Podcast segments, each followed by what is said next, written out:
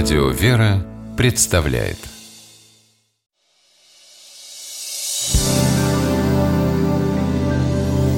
Первый источник. Посмотри, что у меня есть. Ого, когда это ты успела? Вчера. Рискнула и пошла И получила свой автограф. И ты сходи. Сегодня у Александра Михайловича последняя лекция. И обязательно подойди подписать. Со страхом и трепетом. Да? Думаешь? Хорошо, пойду Со страхом это конечно А вот с трепетом это как? Сегодня выражение «со страхом и трепетом» можно найти и в Большом словаре русских поговорок, и в энциклопедическом словаре крылатых слов и выражений, но оба они ссылаются на один первоисточник – Библию. Во втором послании святого апостола Павла к Коринфянам мы читаем «Итак я не остался в стыде, если чем-либо о вас похвалился перед ним. Но как вам мы говорили всю истину, так и перед Титом похвала наша оказалась истинную. И сердце его весьма расположено к вам. При воспоминании о послушании всех вас, как вы приняли его, со страхом и трепетом. Апостол Павел благодарит Коринфян за хороший прием и доброе отношение к своему посланнику в город Коринф, Титу. По словам святителя Иоанна Златоуста, коринфяне приняли Тита не только с любовью, но и с честью. Они возлюбили его как отца и убоялись как начальника.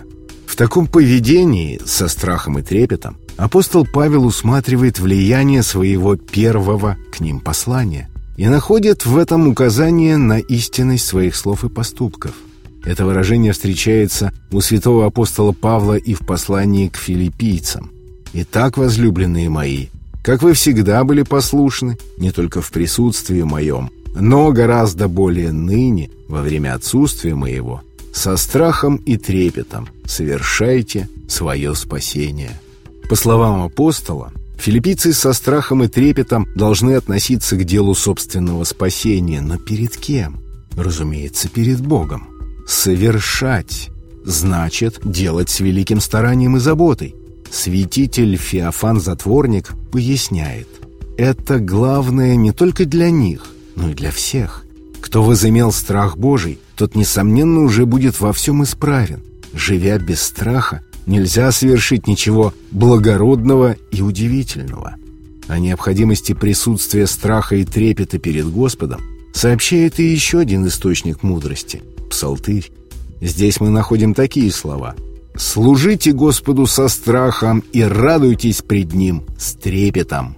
Выражение со страхом и трепетом сегодня чаще всего употребляется в значении относиться с особым почитанием, уважением и благоговением, но также может употребляться и в первоначальном смысле делать что-то, испытывая страх, боязнь или робость.